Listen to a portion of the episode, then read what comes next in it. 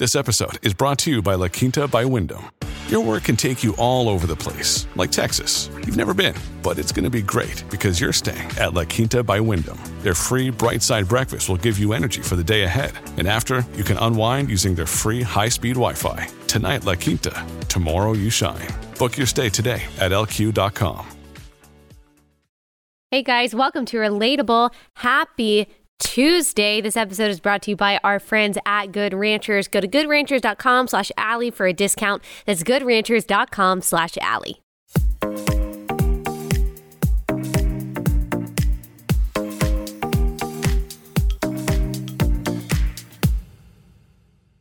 All right, we are going to continue the topic from yesterday, which is the Dobbs decision overturning, overruling Roe v. Wade, the best news I have heard in years in years when it comes to political issues, maybe in my entire life. I mean, it just cannot be overstated what a huge and wonderful deal this is. I really encourage you to listen to yesterday's episode if you have not already. We broke down what is in the decision, why constitutionally it was decided by the 6 3 majority. We also looked at some of the reactions to the decision and that is the part that I want to continue on today.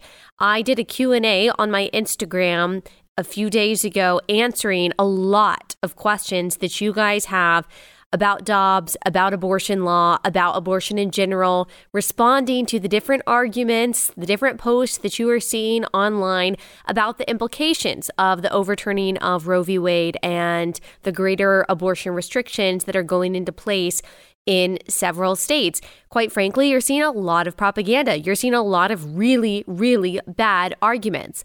And I can't, I just don't have the capacity, the capability to respond to every single question that you guys have or every single message that I receive on Instagram as much as I would like to, but I do try to equip you guys as much as I can with the tools to kind of break down and push back on the blatant lies that you are seeing and also just the illogical arguments that you're seeing around this subject. Today, we are going to talk about what I think is the biggest, most popular myth surrounding all of this that the abortion laws that are going into place now that the Dobbs decision says that there is no constitutional right to an abortion. These laws are going into place in some states, in conservative states. The biggest lie that I'm seeing is that these laws affect treatment for miscarriages and treatment for ectopic pregnancies. And so I'm going to break that down, kind of what we're seeing and what's the truth about that. And we are also going to talk about, if you follow me on Instagram, you probably saw my stories about it last night. I'm going to get into it a little bit more. The reaction from some major evangelicals who consider themselves pro life, maybe they would describe themselves as pro all life or holistically pro life or womb to tomb pro life and why their response, from my perspective, is so abysmal and is so wrong and is so dishonest and is so hypocritical and is so unbelievably frustrating. So, we're going to get into all of that. Before we get into it, let me tell you about our first sponsor for the day. This is an amazing sponsor. I've actually got, if you're watching on YouTube, I've got their product right here. It's this little black box and this is actually an air purifier. It just plugs in to your wall. We've got several of them at my house. I've got one in uh, my dressing room at my studio and it takes away all bad odor from the area that you're living in. And not only that, or the area that you're occupying, and not only that, but it actually cleans and purifies the air, like taking away virus particles, taking away uh, cigarette smoke, any smell that you have from uh, from your pets, whether it's from their dander or whether it's from their urine, whatever those yucky, germy smells are where you live, whether it's the smell of dirty diapers because you got a bunch of kids running around. Eden Pure, this air purifier, takes care of that. They're thunderstorm will completely eliminate any o- odor. And now is the time to order. Eden Pure's buy one, get one free sale is this week only with over 265,000 thunderstorms. That's what this is that I'm holding here, sold in countless five star reviews. You know it works. I am personally endorsing this product. I really like it. People are buying several for around their home and as gifts. So just go to Eden Pure, that's E D E N Pure deals.com and use discount code Allie Bogo. So that's A L L I E B O G O. That's EdenPure. Uh, EdenPureDeals.com. Discount code Allie Bogo. Shipping is free. EdenPureDeals.com. All right, so there's this message that is going around that I think that I have received from you guys on Instagram 55,000 million bajillion times. One thing that I will ask, and I have a lot of grace and patience for this because I don't expect everyone to be able to do this. But before you send me a post, before you send me a question, just check to see if I have already answered that question or responded to the post that you're sending me in my stories. Now, I don't expect everyone who follows me to see every single thing that I post or to have followed me forever. So you might not know if I have already answered a question um, that you are asking. That's that's fine. I'm not going to get frustrated with you. I'm not going to get mad at you. Anything like that. I'm just saying it will save you a lot of time too if you just check my stories and check my highlights. Also, if you just search the subject that you're looking for along with the word relatable wherever you listen to your podcast, so like relatable abortion, relatable gender, then a bunch of my podcast episodes will come up. I'll try to come up with, I, I mean, we've done uh, so, so many episodes on abortion. I think I've probably answered every question in existence about abortion and looked at it from a million different angles. But I'll try to come up with maybe like the top five abortion episodes that we've done and like put it in a list so it's easily accessible for you. But that is one thing that you can do. All the questions to the q&a that i did the other day are saved in an abortion highlight on my instagram profile. Make sure that you check that out. But this particular post that i'm about to talk about was sent to me several times. I did briefly respond to it on my story. I shared a post of someone else. I think it's an account called nurses for freedom uh, that tried to debunk this this uh, this post and I, I, can put up a screenshot of it on YouTube. And it's a long message, so I re- I won't read the whole thing. But it's basically someone posted this claiming that they were sent this message from a nurse who is an L and D nurse, a labor and delivery nurse who also works in the NICU ward she said that she apparently she lives in this state where a trigger law went into place. A trigger law is um, a law that was kind of waiting in the wings in these conservative states until Roe v. Wade was overturned that severely restricts or bans abortion, except in the case of saving the mother's life and all that. So there are different exceptions to it depending on what state um, you live in. Anyway, this message included in this post from this alleged nurse said that she treated a patient who had an ectopic pregnancy. That is where the baby is growing in the fallopian tube, which is very dangerous. The baby cannot survive. The woman will die if it is not treated, if the baby is not removed from the fallopian tube. And apparently, um, it, it ruptured, the ectopic pregnancy ruptured. And the doctor on call says this alleged nurse couldn't do anything about it for nine hours because the doctor was on the phone with lawyers trying to figure out what the uh, what procedure is legal to try to take care of this woman. So a lot of people are posting this saying this is the consequence of overturning Roe v. Wade. This is the consequence of abortion restriction because these laws they're saying are so vague and they're so encompassing that they are actually affecting treatment for miscarriages and ectopic pregnancies. So, first of all, I have no idea if this is true. Like, no one takes the time to fact check these things. You just kind of give into your confirmation bias. And if a post sounds like it's something that that you will agree with or kind of bolsters the point that you want to make, then you'll share it. I, I, mean, we've probably all done that, but we need to be really careful about that. I have gotten a lot more careful about that over the past several years um, because I have just found kind of like the damage that that can do. Let me pause for a second. This is just a little bit of a detour because I saw this last night. There was a woman whose TikTok was being shared um, by conservatives as an example of demonic reaction to the overturning of Roe v. Wade. She was kind of screaming into the camera and she was saying, Do you guys feel like stressed or overwhelmed? Yeah, me too. I'm right there with you. And she's screaming. I mean, she looks angry. It's kind of frightening. And conservatives in conservative media were sharing it. I didn't share it, thank goodness, but they were sharing it. They were saying this is demonic. This is in reaction to Roe v. Wade. Well, it turns out that woman, she shared another video and it was it was just heartbreaking. She was crying, saying that video that I posted on TikTok screaming and crying and overwhelmed had nothing to do with overturning Roe v. Wade. That was actually filmed several days before the Dobbs decision um, came out. It had something else that, that had to do with something else in my life. And she talked about how she's just a mom, how she helps her elderly parents out, how she helps drug addicts get clean, that she's not a demon, that she's just a regular person. And I just thought, how awful is that? How awful is that? She probably feels so out of control that conservatives somehow just like jumped on her reaction and then hoisted it up as an example of what they want to show as like the reaction of uh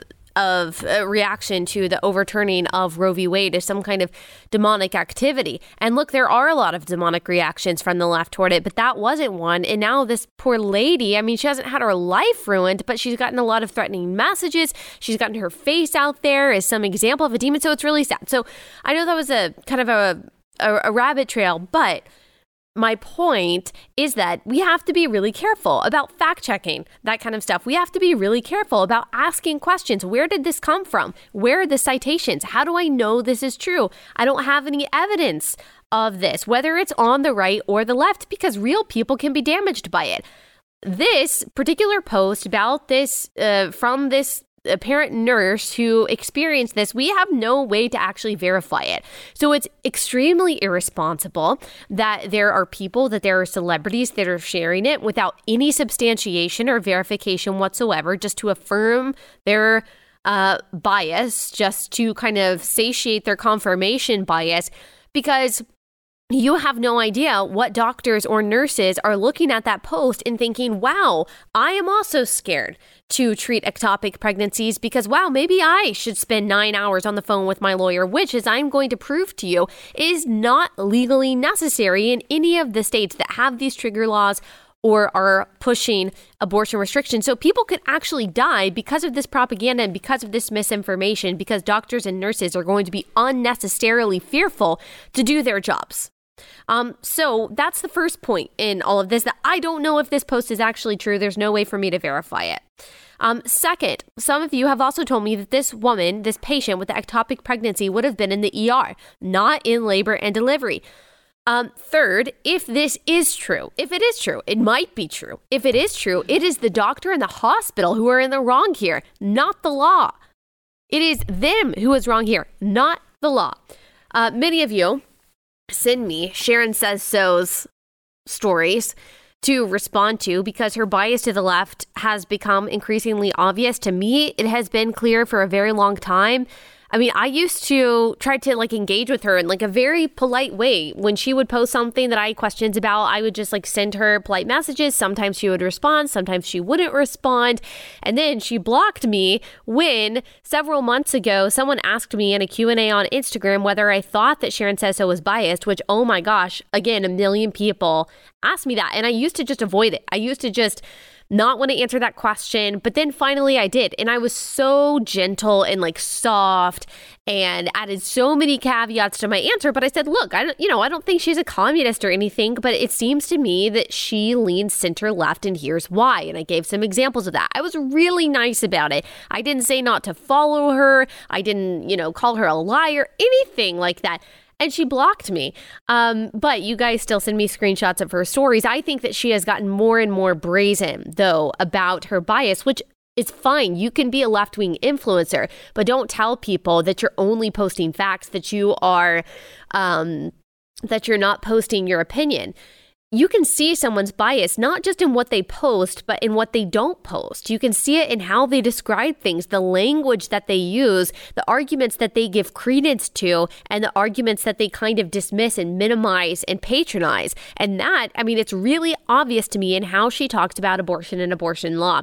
You guys sent me a story um, in, in which she said that medically, elective abortion and miscarriage treatment for ectopic pregnancies are the same thing. She said lay people, which is an interesting term to use there, but she said lay people distinguish between miscarriages and induced abortions, but medically they are considered the same thing. I'm not trying to put words in her mouth or say something that she did not say, but I saw the post. She said medically they are considered the same thing, and that she also said that some of the abortion laws on the books are too vague and that could be problematic. That can actually be dangerous, implying that these abortion laws could affect the treatment of ectopic pregnancies and miscarriages.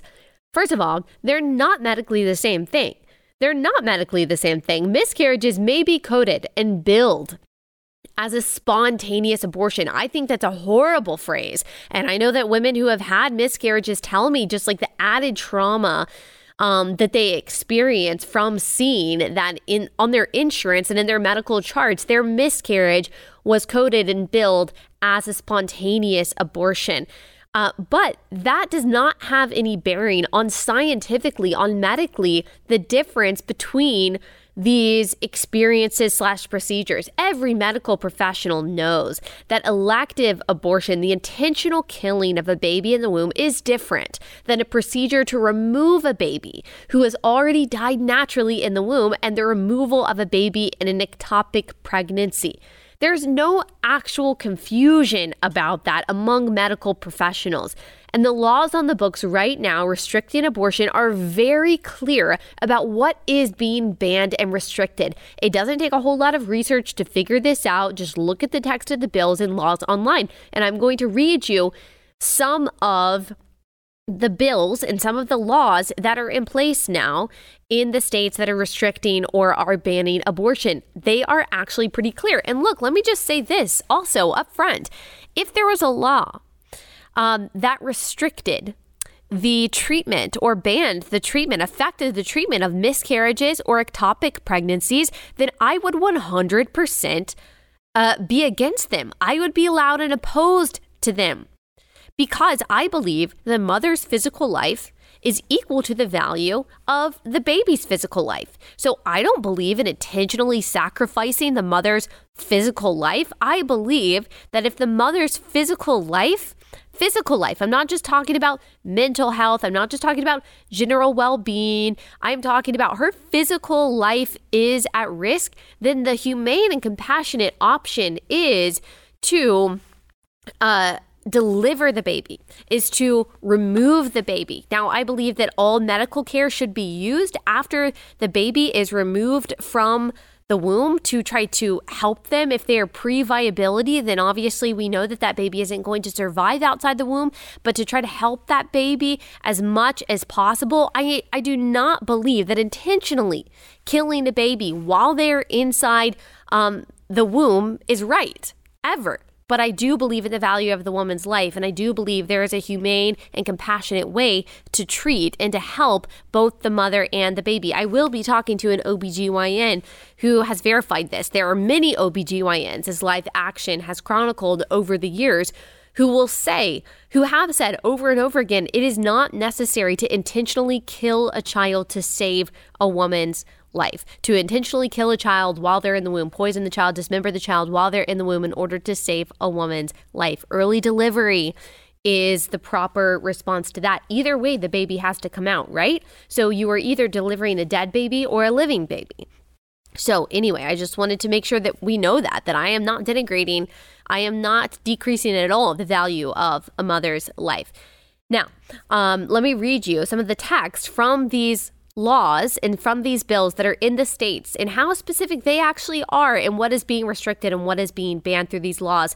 They do not affect the treatment of ectopic pregnancies and miscarriages. But before we get into that, let me tell you about my second sponsor for the day, and that is Birch Gold. So, the world seems really unstable. We know that the economy is really unstable. Fear of out of control inflation is hammering the stock market. The S&P 500 is having its worst start to the year since World War II. So not only are your savings worth less, you now have less of them. Now might be a good time for you to diversify into gold, the most stable asset in the history of the world. Birch Gold is the company I trust to help you convert an IRA or 401k into an IRA in gold and silver. Not only will Birch Gold help you fortify your savings with precious metals, they'll help you do it in a tax sheltered account. So, text Allie, A L L I E, to 989 898 to get started.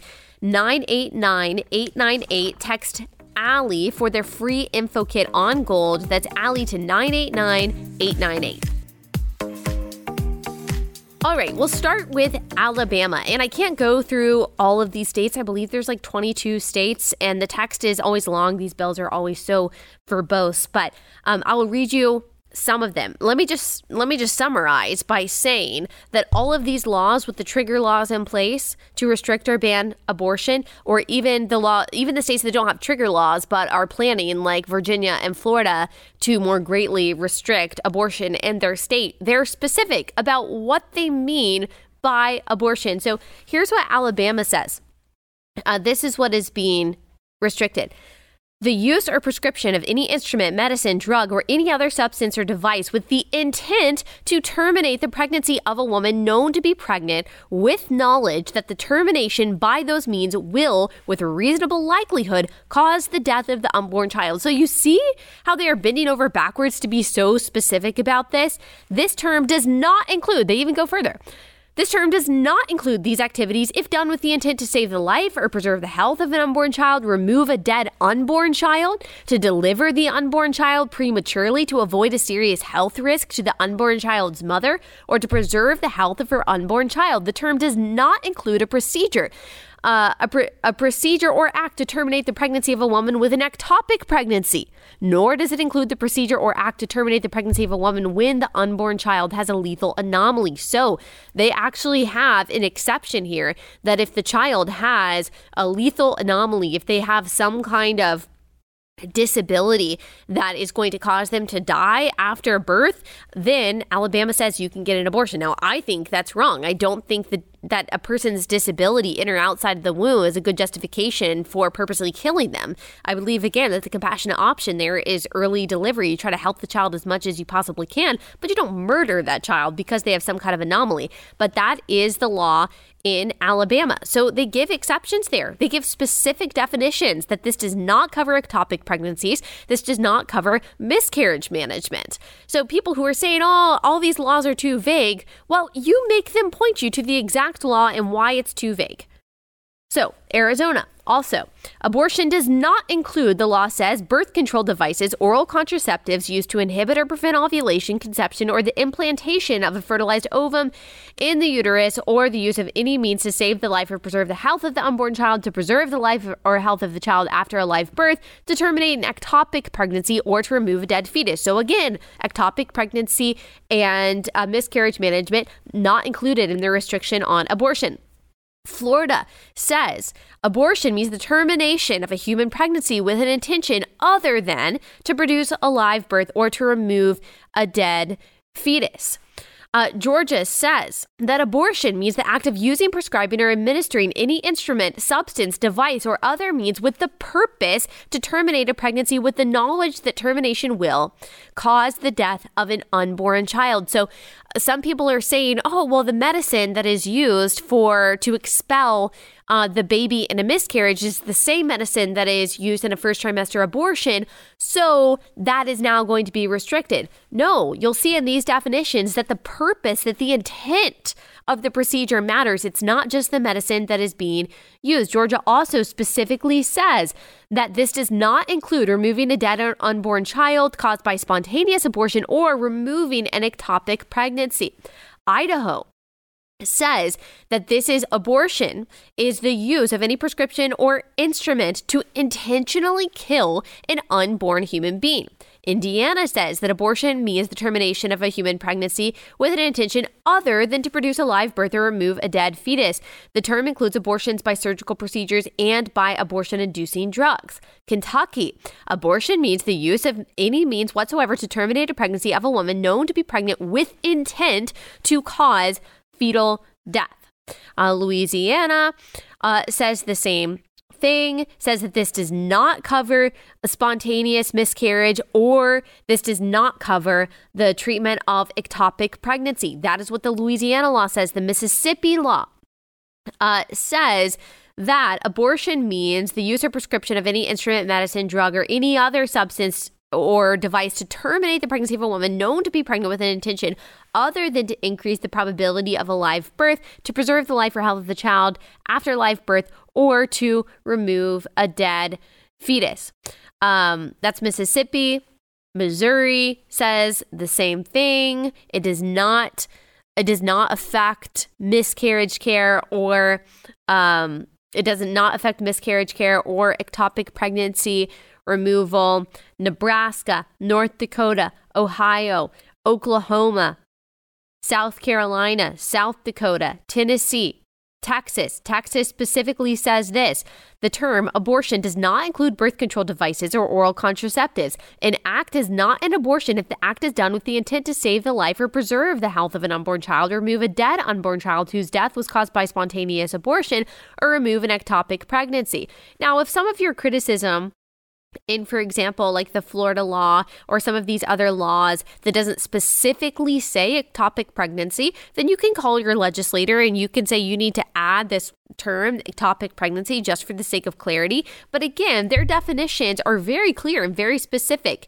Utah also is very specific, says that abortion does not include the removal of a dead unborn child or removal of an ectopic pregnancy. West Virginia says the same thing. Wisconsin says the same thing. Wyoming says the same thing. So, again, when someone says that ectopic pregnancy uh, care and miscarriage care that they are going to be affected by these laws, you make them cite that. You make them cite the specific line and the specific law and the specific state that says that ectopic pregnancies and miscarriages will not be taken care of. And if these stories that are going around are actually true, which again, I have my doubts that they're true, that these women are not being cared for because they have ectopic pregnancies. That is not the fault of the law.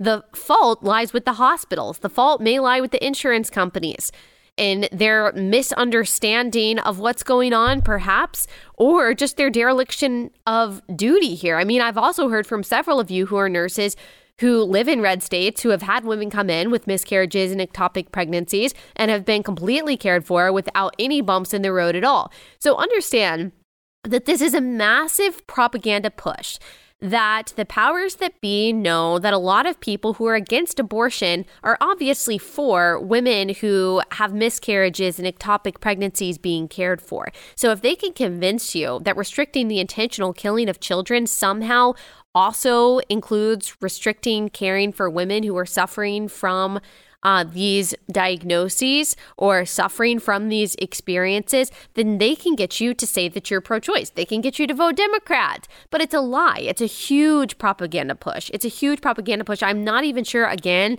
that this is something that is actually happening across the board in hospitals. And if it is, it is not the fault of laws that say you can't intentionally kill an unborn child, except in a lot of cases in these states, they do even have exceptions uh, to that rule. Another thing that I think is strange about all of these stories, about all of these doctors suddenly not knowing how to deal with abortion restrictions, is that doctors in almost every state have always had to deal with some kind of abortion restriction. Like doctors around the world have had to deal with the life of the mother restriction at some point in the pregnancy of the woman everywhere. And yet they knew how to deal with these situations without calling lawyers. So you're telling me that conveniently right now hospitals have no idea how to deal with limits on abortion? Come on. Like let's just again think a little bit critically about this. Now, I want to talk about the very disappointing Christian reaction to all of this, especially in the evangelical world. They are adding to the noise and the chaos and confusion rather than adding clarity and love, which is to be expected from a lot of these people because it's exactly what they did in June of 2020. Rather than taking on biblical definitions of justice, biblical definitions of love and hate, they just adopted worldly talking points about racism, systemic racism, inequality, inequity, um, they just repeated what the world said about things like white supremacy and um, white privilege rather than actually consulting and repeating what the word of God says about these things. So these people are used to adding chaos and noise to situations rather than than clarity. Um, and I believe that these kind of evangelicals are doing the same thing right now. So we'll get into that in just one second. Let me tell you about our next sponsor for the day, and that is Good Ranchers. So July 4th is coming up. It's like one of my favorite days of the year. I absolutely love July 4th because I love the summer and I also love what this country was founded on and I love celebrating that. So you need some fireworks, obviously. You need a pool, you need a grill, and you need some meat to put on that grill. Why don't you get your meat from Good Ranchers?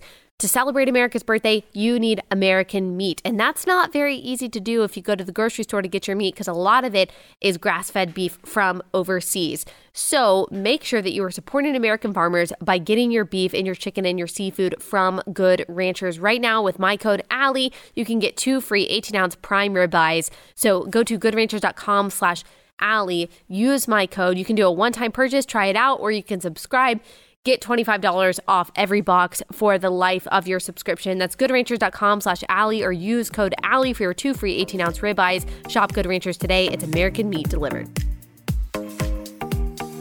So I know that many of you have been really disappointed because a lot of your favorite evangelical teachers who talk to you about social justice and caring for the marginalized and being a voice for the voiceless and speaking truth to power, who for the past few years have been talking about the evils of Donald Trump and the white supremacist fascist force that's behind him, who have had a lot to say about different political and social issues over the past few years, even when they have been dead wrong.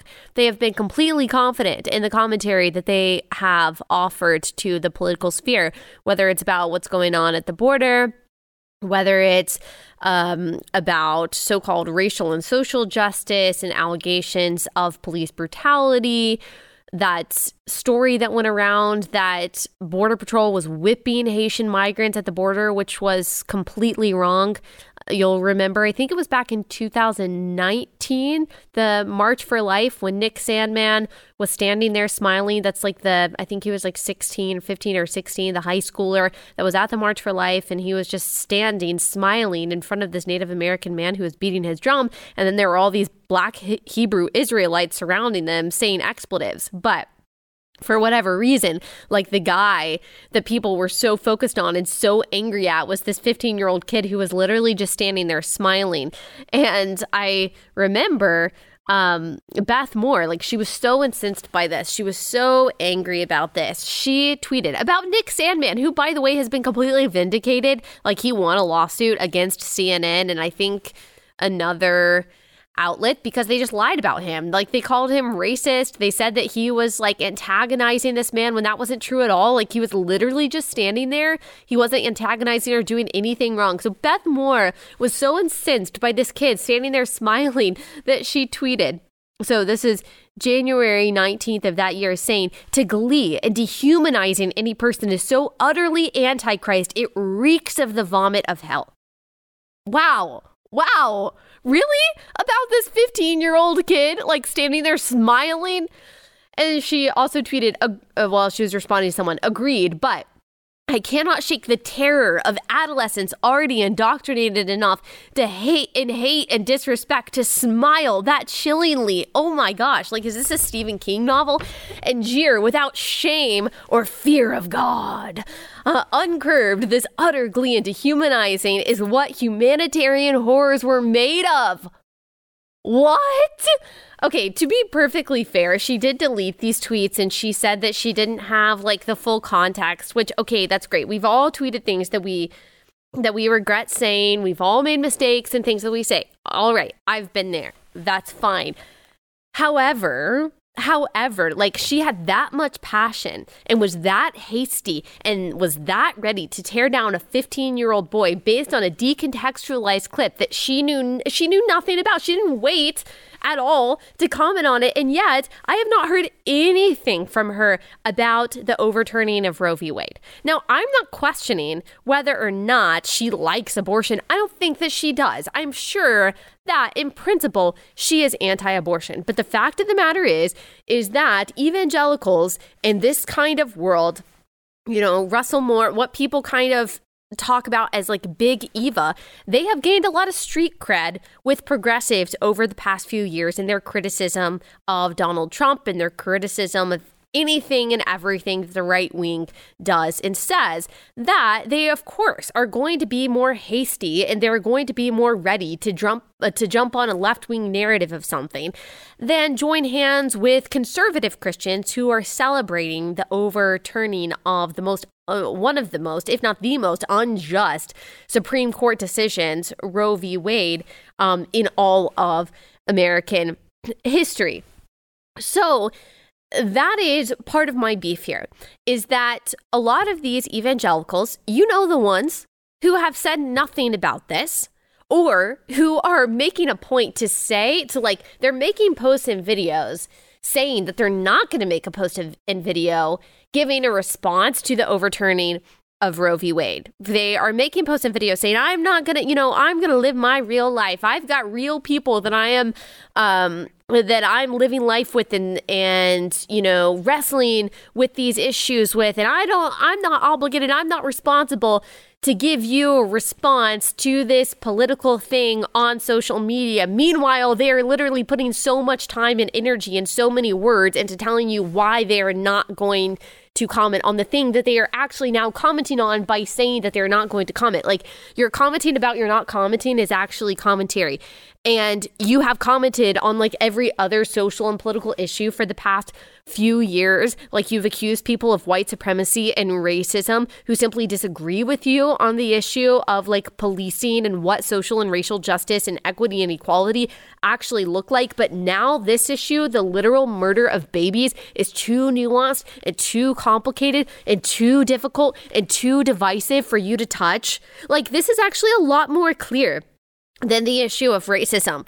That's much more like that is a much more nuanced conversation about what that actually looks like, what that looks like institutionally, what outcomes are products of discrimination and what outcomes are not a product of discrimination. Like that's a much more complex uh, conversation than the murder of children. I mean, that's very black and white. You shall not murder is really, really clear. That includes babies inside the womb that Christians know are made in the image of God. And yet, these evangelicals who call themselves, you know, social justice advocates who really say that they care about the poor and the marginalized, they cannot bring themselves to just have a clear stance on abortion. You are not obligated as a Christian influencer, author, whatever, to comment on every political issue, to comment on every headline, to comment on every news story. That's absolutely true. You're not obligated to do that. You are not accountable to the people on social media.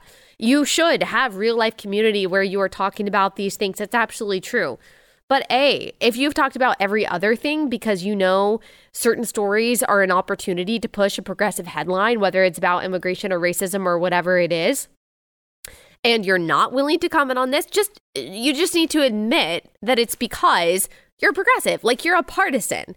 Don't say that you're not commenting on the overruling of Roe v. Wade because you're just above it all and you're just not you're just you're, you're just nuanced and you're just so thoughtful and you're just trying not to get down into the muck and the mire of it. Look, you are making videos and comments talking about how you're not going to talk about it. You're in the muck and the mire. Just say that you don't agree with overruling Roe v. Wade because you're a progressive and you don't really know what how you stand or how you feel about abortion.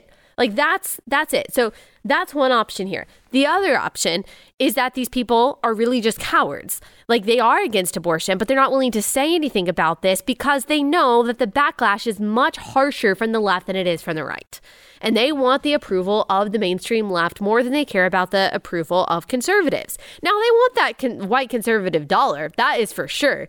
Like white conservatives still are like hoisting up a lot of these evangelical leaders who are progressive and who always say progressive things on politics and on culture. But at the end of the day, they may want one of the reasons for the silence and the just milk toast responses to Roe v. Wade by these Christians could also just be because they are scared. They want acceptance from the mainstream.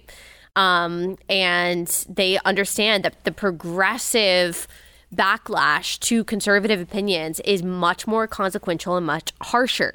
I see this from uh, some of my friends. I've got a friend, we disagree on a lot of big stuff. He is a gay liberal. And he said something to me one day. He uh, said an opinion that w- went against liberal orthodoxy, something um, that most liberals would really disagree with and have a problem with. And he admitted to me that he could never tweet that. Now, he tweets things all the time that he knows would make conservatives angry, but he's not going to tweet this one thing that he knows will make liberals angry. Everyone knows where the true mob is. Like everyone knows where the institutional power is. Everyone knows who the mainstream is. And a lot of Christians who claim to be apolitical, who claim to be nonpartisan, really want to be liked by secular progressives. And so they'll toe the line. They'll straddle the fence on a lot of things, including when it comes to abortion. Now they're going to be completely unnuanced and completely unthoughtful and undiscerning when it comes to issues like so-called like alleged racism that they know the world is going to agree with. But when it comes again to the literal murder of babies, all of a sudden, well, we just don't know if we should be celebrating this. We just don't know if we need to say anything clear about this. We just don't know if we need to put out there that, hey, praise God. Uh, in many states, children are going to have their dignity enshrined into law, and thousands upon thousands of babies are going to be saved because of this law. Thank God. They can't say that. Instead, they have to put so much energy into excusing themselves for their lack of clarity and courage on this issue. Another thing that I'm seeing with a lot of these like so-called womb to tomb evangelicals, uh, there so there's like one group that will actually celebrate. So great. They'll say like this is a good thing. I'm happy about this. This is justice but they will temper that celebration with, well, now we really need to make sure that we're taking care of women and children. And then you've got another group who's not celebrating it, the group that I was kind of just ranting about, not celebrating it. They won't say whether or not they think it's a good thing that Roe v. Wade is overturned. Have they even read the Dobbs decision? I have my doubts. But they will say, well, you know, I can't celebrate it because what are we doing for women? What are we doing? What are we doing for women? Well, why we really need to we really need to make sure that we are caring for women so we don't need to focus so much on abortion when wow we really need to be caring for the poor. What are we doing for them? What are you doing for them Pro lifers have been working with these women, have been serving these women, have been helping these women, have been loving these women, have been pouring their time and their energy and these and their dollars into these women's lives, into helping them before, during, and after birth of their children. They have been donating, they have been building these pro life pregnancy centers, they have been counseling both pre birth and after birth and uh, after abortion as well. They have been offering parenting classes. They have been donating free baby items. They have been helping with immigration help. They've been helping with Medicaid enrollment. They've been helping um, with free healthcare services like pregnancy tests, like STD testing, uh, like free sonograms, giving them prenatal vitamins. If you don't know, if you are a professing Christian, who says you can't celebrate the overturning of Roe v. Wade, which led to the slaughter of over 60 million babies. You're saying you can't celebrate that because Christians really need to start helping these women who are in need rather than only focusing on abortion. That tells me you have not lifted a finger for them.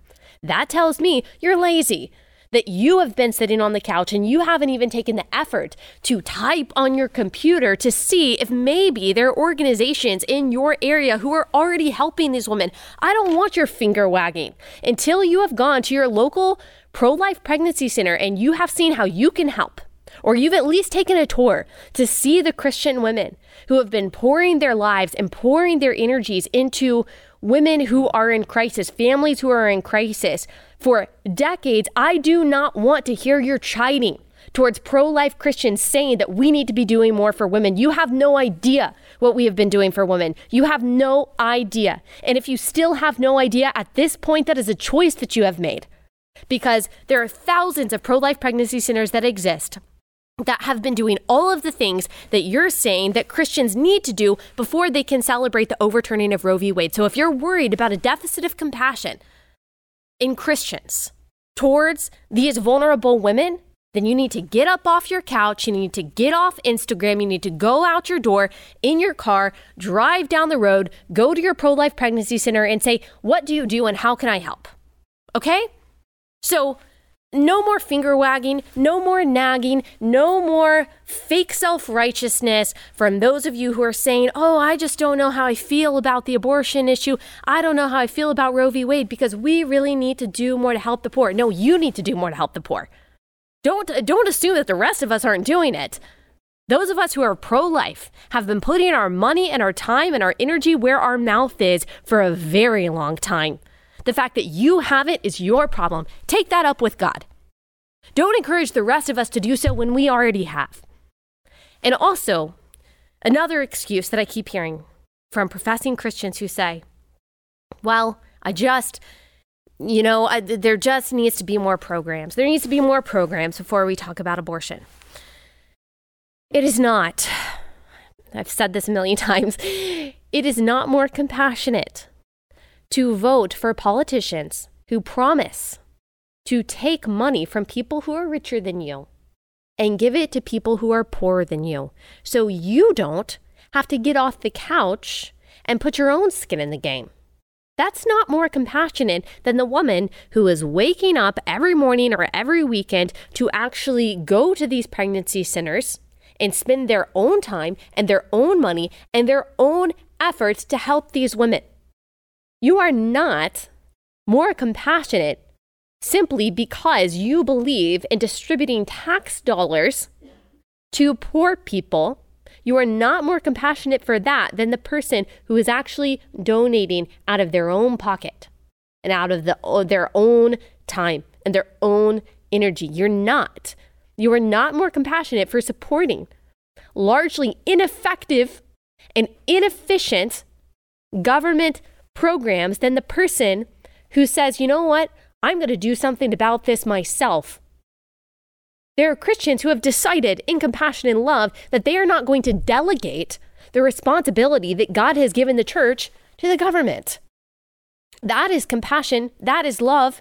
Now, that's not to say the government has no role. That's not to say that there is no place for government help. I think that there are ways that the government can incentivize fatherhood, present families, intact families. I'm not against that. I think that we should use whatever is constitutionally available to us to help support families and help them stay together and help uh, families who are in crisis um, and ensure that they have a place to live, that they have a place to work, that they can start providing for themselves. But do not tell me that I just have to vote for politicians who want to expand the power of the government and that that counts as love and compassion. That's laziness. Come on. That's again delegating the responsibility God has given to you as an individual, you as a Christian, to the government who surprise, surprise, doesn't actually care about the people that they say that they care about. And you're telling me that in order to be truly compassionate and truly pro life, I have to vote for a Democrat politician who believes in subsidizing abortion through all nine months of pregnancy? No thanks. No. Come on. Come on.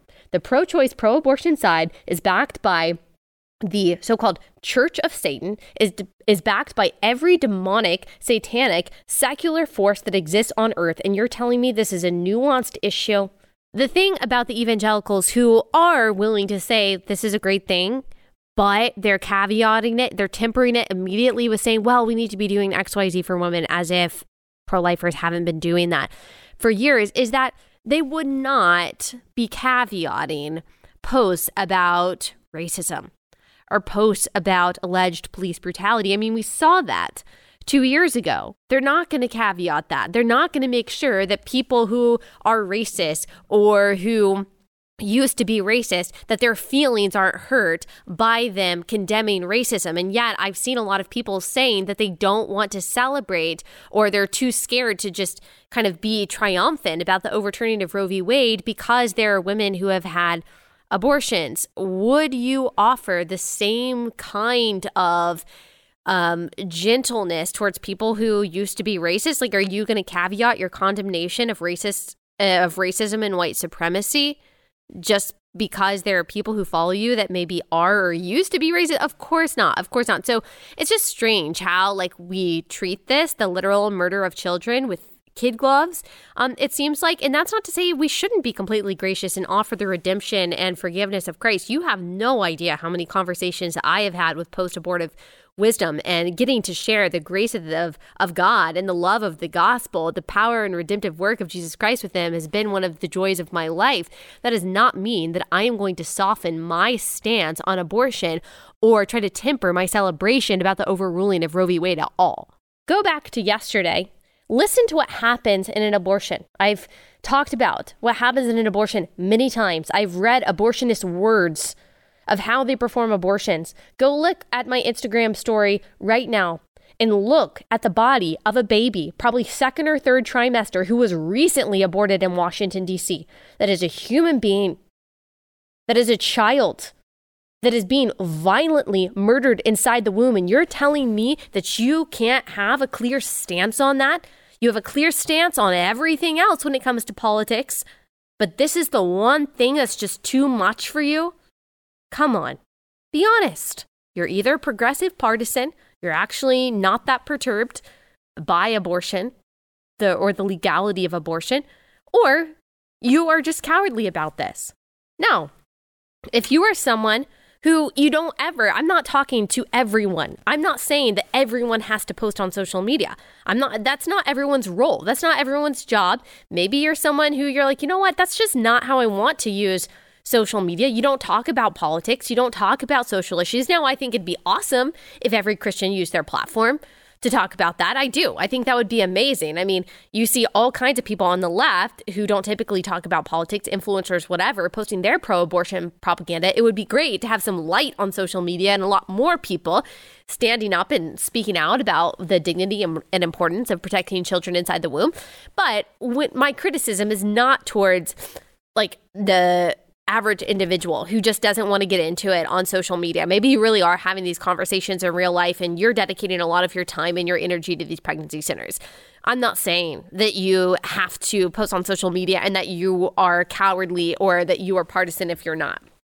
I'm specifically talking about Christian influencers who regularly talk about politics and social stuff. And now, like, they are so watering down their position on abortion. They're so refusing to talk about it and they are claiming like a sense of self-righteousness and detachment from politics um, in order to justify that. Like I mean, I'm thinking about a particular a particular person, and the name really doesn't matter because it's representative of the attitude of like a lot of different evangelicals in this in this realm, um, who is acting like her reason not to talk about it is because oh well, you know, American politics, they're it's so stupid. People are so addicted to outrage. People are so addicted to controversy, but me, me, I'm paraphrasing here, but me, I'm just a, you know, I'm above it. I, I'm, I'm above all that, and I don't have to, I don't have to talk about it. As by the way, she is talking about her, um, not talking about it, and then gets very defensive when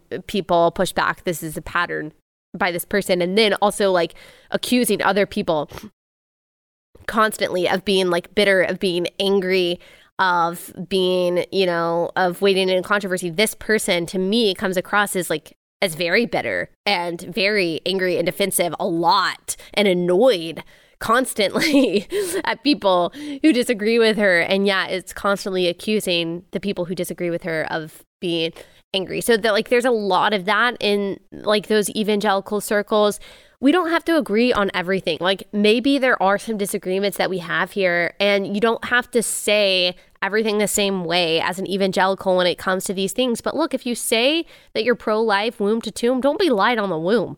Okay. And by the way, I don't even like agree with that. All of the other things that they say that, oh, uh, immigration is a pro life issue death penalty is a pro life issue. No, it's not. That's an immigration issue. That's a death penalty issue.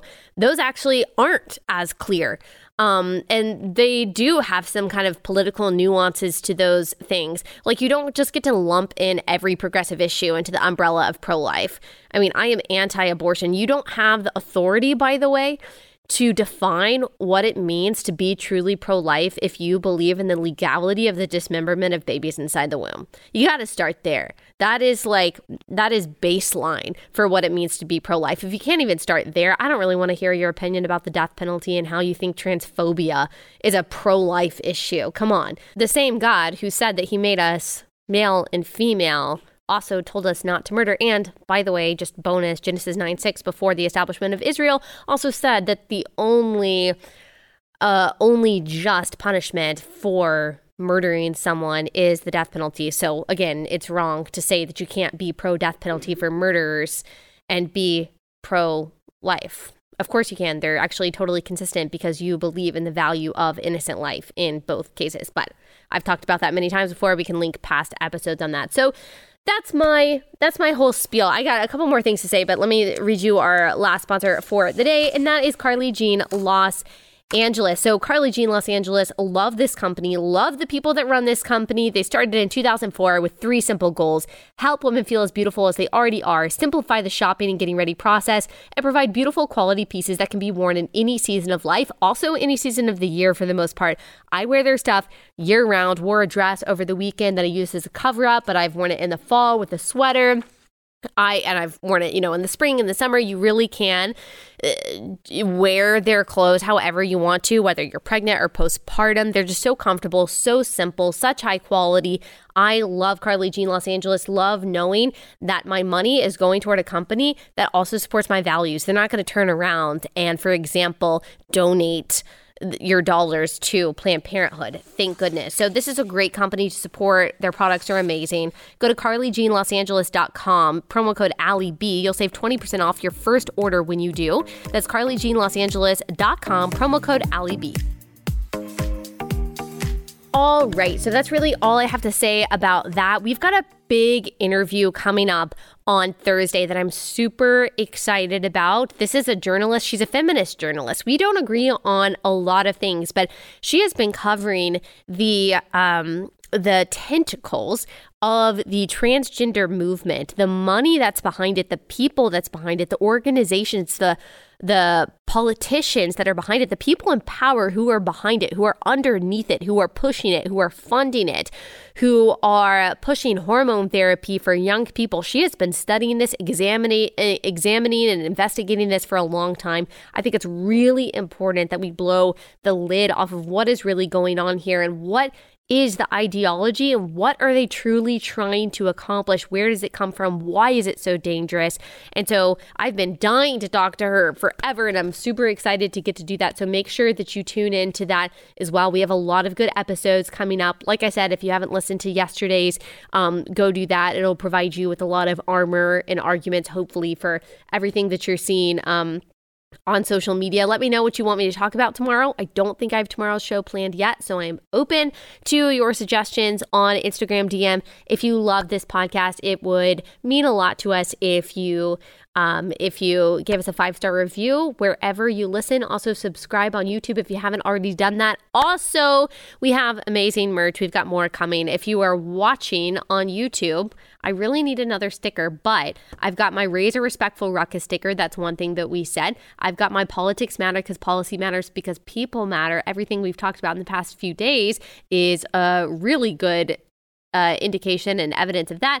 I also have a be a salmon. So when you see all of your dumb friends, sorry, all of your uh, uninformed friends on social media uh, spreading uh, pro abortion propaganda without having any critical thought, then you can be a salmon and you can swim the other direction, swim upstream. And then I also have my very important and very profound sticker there in the middle Millennials Against Low Rise Jeans because we are still against low rise jeans. That is our that is our single issue. That is the hill that we're going to die on. All right, that's all I've got for you today, and I will see you back here tomorrow.